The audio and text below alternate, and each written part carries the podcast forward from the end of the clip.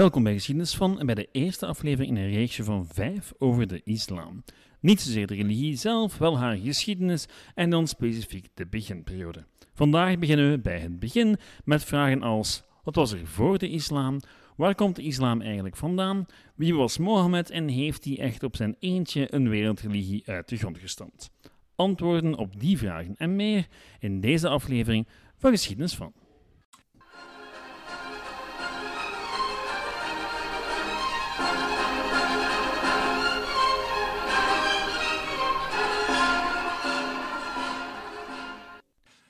Waarom een reeksje over de islam? Wel, er zijn een heleboel redenen, maar laat me beginnen met de belangrijkste twee. Nummer 1, omdat het me interesseert. Ik heb in tijd het vak geschiedenis van de islam gevolgd aan de UGent en dat heeft een diepe indruk op mij nagelaten. Er ging plots een heel nieuwe wereld voor me open met historische personages en gebeurtenissen waar ik nog nooit van had gehoord, maar die even boeiend waren als al de rest. Waarom heb ik dan zo lang gewacht met dit reeksje? Wel, omdat het een zeer ingewikkelde materie is. Het gaat om geschiedenis, ja, maar evengoed over religie. En religie is nu eenmaal een gevoelig dingetje, waar je voorzichtig mee moet omgaan. Ik had schrik dat ik fouten zou maken en heb het schrijven van dit reeksje daarom een tijdje voor me uitgeschoven. Tot nu. Wat me brengt tot de tweede reden voor deze reeks. Omdat het me in staat stelt om een heleboel onderwerpen aan te pakken die met de islam gerelateerd zijn. Een realisatie waartoe ik recent kwam toen ik een reeksje over de geschiedenis van Marokko in elkaar probeerde te boksen. Probeerde, want veel verder dan 2000 woorden ben ik niet geraakt. Waarom niet? Wel, omdat je de geschiedenis van Marokko onmogelijk kan uitleggen zonder het over de ontstaansgeschiedenis van de islam te hebben. En die samenvatten in minder dan 500 woorden bleek zowat onmogelijk en, wel, hier zijn we dan. Het is hetzelfde als toen ik over Wereldoorlog 2 wou schrijven en al snel tot de realisatie kwam dat er eerst reeks over Wereldoorlog 1 en het interbellum moest verschijnen vooraleer ik maar kon dromen over een reeks over Wereldoorlog 2. Hetzelfde geldt voor de ontstaansgeschiedenis van de islam en de geschiedenissen van pakweg Marokko, Algerije, Tunesië, Syrië, Egypte, Irak, Iran, Afghanistan, Qatar, Saudi-Arabië en ga zo maar door.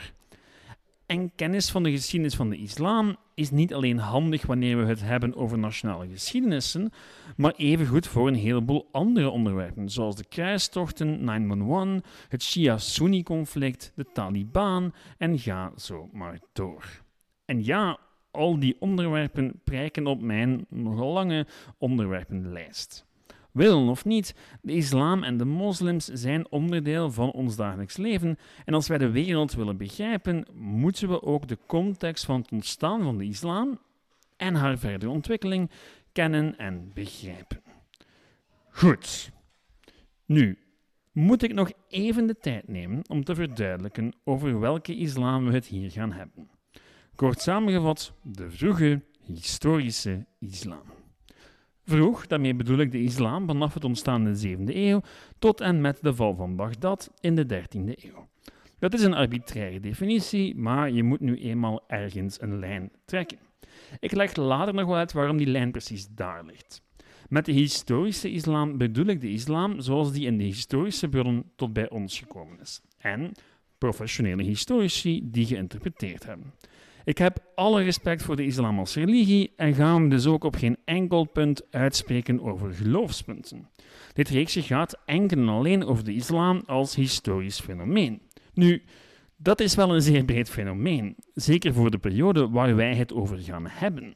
Dat is een periode waarin de islam niet alleen stond voor een religie, maar evengoed voor een staatsvorm, een socio-economisch model en een cultuur omdat het zo'n ingewikkeld en gecompliceerd onderwerp is, ga ik ook niet wachten tot het einde van de reeks om u te laten weten welke literatuur ik geraadpleegd heb, maar u er op het einde van elke aflevering al mede lastig van. Goed, tot daar de veel te lange inleiding. Over naar de ontstaansgeschiedenis van de islam. Al begint elke goede geschiedenis van de islam niet in de 7e eeuw, als die daadwerkelijk voor het eerst opduikt, maar al wat vroeger en in een regio over wiens geschiedenis u niet al te vaak nadenkt. Arabië. Het Arabië van voor de komst van de islam, om precies te zijn. Vandaag de dag is islam een van de zaken die we het meeste associëren met het Arabische schiereiland. Wel, dat en het feit dat het een ingewikkeld kluwen is van staatjes die continu overhoop liggen met elkaar. Nu, dat laatste was duizenden jaren geleden ook al het geval, maar verder lijkt het Arabië van toen maar in weinig op dat van vandaag. Wat je het idee zou kunnen geven dat Arabië een woestenij was met enkel wat Bedouinen en hun kamelen, maar dat klopt dan ook weer niet. Ja, er waren wel stammen die over de vlakten zwermden met hun kuddes, maar er waren evengoed steden met een sedentaire bevolking. Sommige steden maakten zelfs deel uit van grotere koninkrijken, andere waren machtige stadstaatjes zoals Mekka. Wat me brengt tot de politiek van de regio. Om te beginnen was het hele schiereiland opgedeeld tussen een heleboel verschillende stammen en koninkrijkjes die elkaar naar het leven stonden. Een van de belangrijkste redenen daarvoor was religie. Een groot deel van de bevolking hing nog de oude Arabische goden aan, zoals bijvoorbeeld Hubal, die vereerd werden in een heleboel schrijnen en tempels verspreid over het hele schiereiland.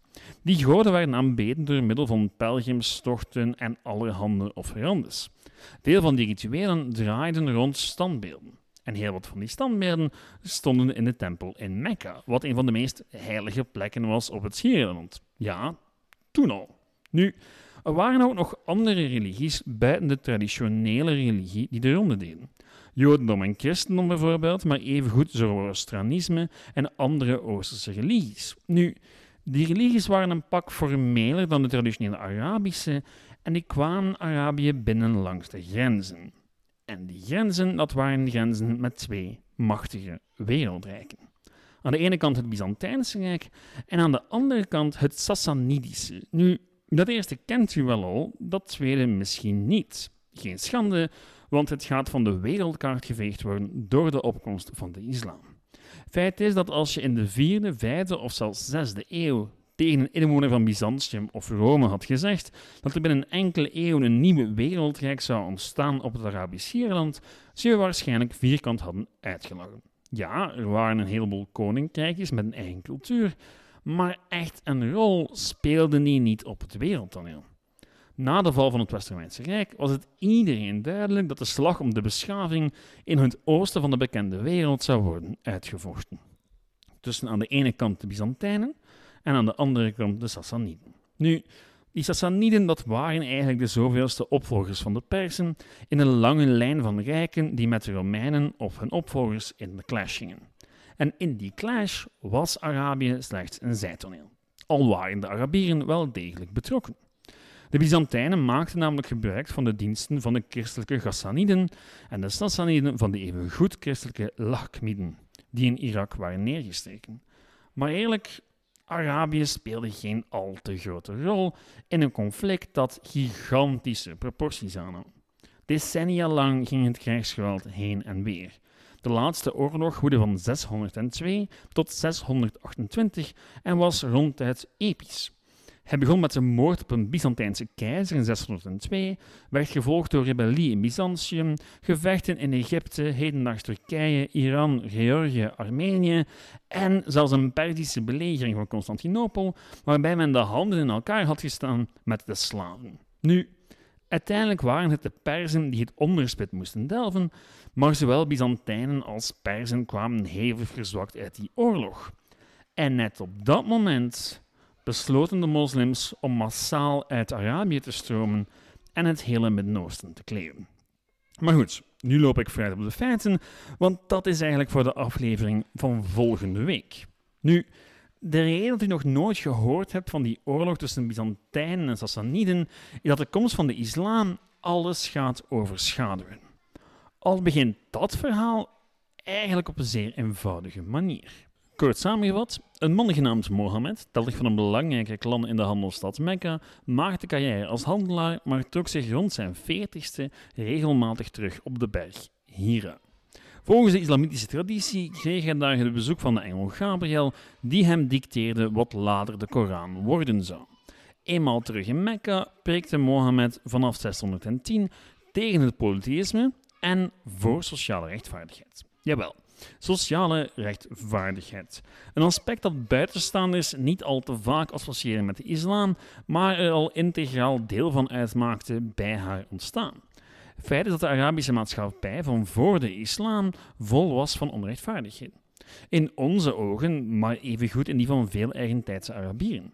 Je geboorte bepaalde je rol in de maatschappij. Je was trouw aan je stam, zelfs als dat betekende dat je tegen je wil in meegesleept kon worden in bloedvetes, waarbij grote delen van je eigen gezin konden sneuvelen omwille van een gestolen geit of een kameel. En tegelijkertijd was de stam alles, je hele leven. Nu, de boodschap van Mohammed bleek aan te slaan bij een deel van de bevolking van Mekka, maar werd al snel gezien als een bedreiging voor de gevestigde orde. Mekka was namelijk groot geworden als pelgrimstad voor tientallen goden, wiens standbeeld in de Kaaba prijkte. Aan zich was een nieuwe religie geen al te groot probleem voor de heersers van de stad, want tja, dan zetten ze toch gewoon een standbeeld bij. Maar ja, zo makkelijk was dat niet, want Mohammed en zijn volgelingen proclameerden immers dat Allah de enige God was. Met andere woorden, al die andere goden zijn verzinsels of demonen, wat natuurlijk niet in goede aard viel. Hij kon een tijdje rekenen op de steun van een machtige oom, maar eens die overleed, leek het er steeds meer op dat zijn leven en dat van zijn volgelingen in gevaar was. Dat alles resulteerde in 622 in de vlucht naar Medina, oftewel het officiële begin van de islamitische tijdrekening en bekend als de Hijra. Nu, dit kan misschien wat vreemd klinken, want ja, de vlucht naar Medina was net dat. Het was een vlucht. Een vlucht van een prediker en enkele honderden vluchtelingen omdat ze voor hun leven vrezen moesten. Dat lijkt niet bepaald het begin te zijn van een wereldreligie of een wereldrijk, maar het was in Medina dat de jonge islam zichzelf zou vinden. Tien jaar later zou men zo het hele Arabische schierland beheersen en veertig jaar later zou hun territorium zich uitstrekken over hedendaags Egypte, Libië, Israël, Palestina, Afghanistan, Irak, Iran en grote delen van Turkije. Hoe dat zo snel is kunnen gaan? Wel, om te beginnen kwamen Mohammed en de zijn in een zeer voordelige rol terecht in Medina, namelijk die van bemiddelaar. Dat zit zo. Men had in Medina heel wat problemen om alle verschillende stammen en religies met elkaar te verzoenen. Tegen 620 lagen de verschillende clans en de Joodse stammen al zo'n 100 jaar overhoop. Ze nodigden Mohammed dus uit in de hoop dat hij daar een einde aan kon maken. En dat probeerde hij door middel van de Dushtur al-Medina, vrij vertaald als het Verdrag van Medina of de Grondwet van Medina. Ik geef u een korte bloemlezing van de eerste tien artikels, alle namen zijn die van stammen. En mijn excuses voor mijn waarschijnlijk afschuwelijke uitspraak. Dit is een document van de profeet Mohammed. Het regelt de verhoudingen tussen de gelovigen, dat wil zeggen moslims van Quraysh en Yatrib, en degenen die volgden en hard meewerkten. Zij vormen één volk, de Ummah. De Quraysh Muhajirin zullen bloedgeld, boete voor moord in plaats van bloedwraak, blijven betalen overeenkomstig hun huidige gewoonten. In geval van oorlog met enige andere partij zullen zij hun gevangenen vrijkopen met de vriendelijkheid en gerechtigheid die normaal is bij gelovigen. De Bani Auf zullen hun bloedgeld onderling bepalen overeenkomstig hun huidige gewoonten. In geval van oorlog met enige andere partij zullen alle partijen, behalve de moslims, hun gevangenen vrijkopen overeenkomstig de gewoonten onder gelovigen en niet overeenkomstig voor islamitische ideeën. De Bani Saida, de Bani Harit, de Bani Dusham en de Bani Najjar vallen eveneens onder het bestuur volgens bovenstaande regels. De Bani Amr, Bani Auf, Bani al-Nabit en Bani al-Aus zullen op dezelfde manier worden bestuurd. Gelovigen zullen niet nalaten hun gevangenen vrij te kopen, ze zullen bloedgeld voor hen betalen. Het betalen ervan zal een gemeenschappelijke verantwoordelijkheid van de Oema zijn en niet van de familie van de gevangenen alleen. Een gelovige zal de vrijgemaakte slaaf van een andere gelovige niet tot zijn bondgenoot maken tegen de wens van de andere gelovigen in. De gelovigen, die God vrezen, zullen zich te weerstellen tegen opstandige elementen en tegen hen die onrecht of zonde aanmoedigen, of die de vijandigheid of corruptie onder gelovigen aanmoedigen. Oké, einde citaat. Dit gaat zo nog wel even door, maar je voelt al snel dat er in dit document twee dingen aan de hand zijn. Enerzijds probeert Mohammed de basis te leggen van de islam als godsdienst en samenleving, en anderzijds probeert hij de stammen in Medina met elkaar te verzoenen en onder één vlag te verzamelen, namelijk die van hem. En dit lukte ook, zij het niet zonder bloedvergieten. Oude gewoontes konden sommige stammen niet zomaar lossen en de roep tot bloedwraak klonk vaak te luid. Maar Mohammeds systeem bleek redelijk aantrekkelijk voor heel wat stammen en tegen 629 was zijn macht zo gegroeid dat Mekka voor het grijpen lag. Oorlog tussen Mekka en Medina was onvermijdelijk omdat beiden heel wat stammen rond zich heen hadden verzameld. Vanaf het moment dat een van de stammen van de ene fractie eentje van de andere aanviel, zouden beiden zich op elkaar storten en zo geschiedde. Mohammed en de zijnen wonnen het pleit en bij intrede in Mekka trok hij onmiddellijk richting de Kaaba, waar alle godenbeelden met de grond gelijk gemaakt werden. Nu, wat hij daar deed vormt eigenlijk de basis van de Hajj, de grote belangrijke bedevaart die bijna alle moslims nog doen tot op de dag van vandaag. Nu, met de macht van de stammen in en rond Mekka gebroken, verenigt de meerderheid van de Arabische stammen zich rond Mohammed en de islam. En toen, drie jaar later, overleed hij. En moest het eigenlijk allemaal nog beginnen, want er is nog een heleboel te gaan. De islam is een religie en een rijk in een groot deel van Arabië. Maar er zit nog een heleboel aan te komen. Nu goed, hier gaan we het bij laten voor deze week. Volgende keer bekijken we wat er gebeurde met de Ummah, de gemeenschap van gelovigen, na de dood van Mohammed en hoe het verhaal van de islam dat wel begon met Mohammed, maar er zeker niet mee eindigde. U hebt het misschien gemerkt, maar het is moeilijk om een gedetailleerd, neutraal relaas van deze periode te schetsen. Er zijn immers weinig bronnen, behalve de Koran en verschillende religieuze geschriften. En die zijn dan wel uitzonderlijk boeiend, maar in de eerste plaats religieuze documenten en aangepast in de loop der eeuwen. Echt rechtstreekse historische bronnen voor deze periode zijn er niet, en we hebben het dus vaak het raden naar wat er exact gebeurde en waarom. Goed, volgende week zal dat al anders zijn.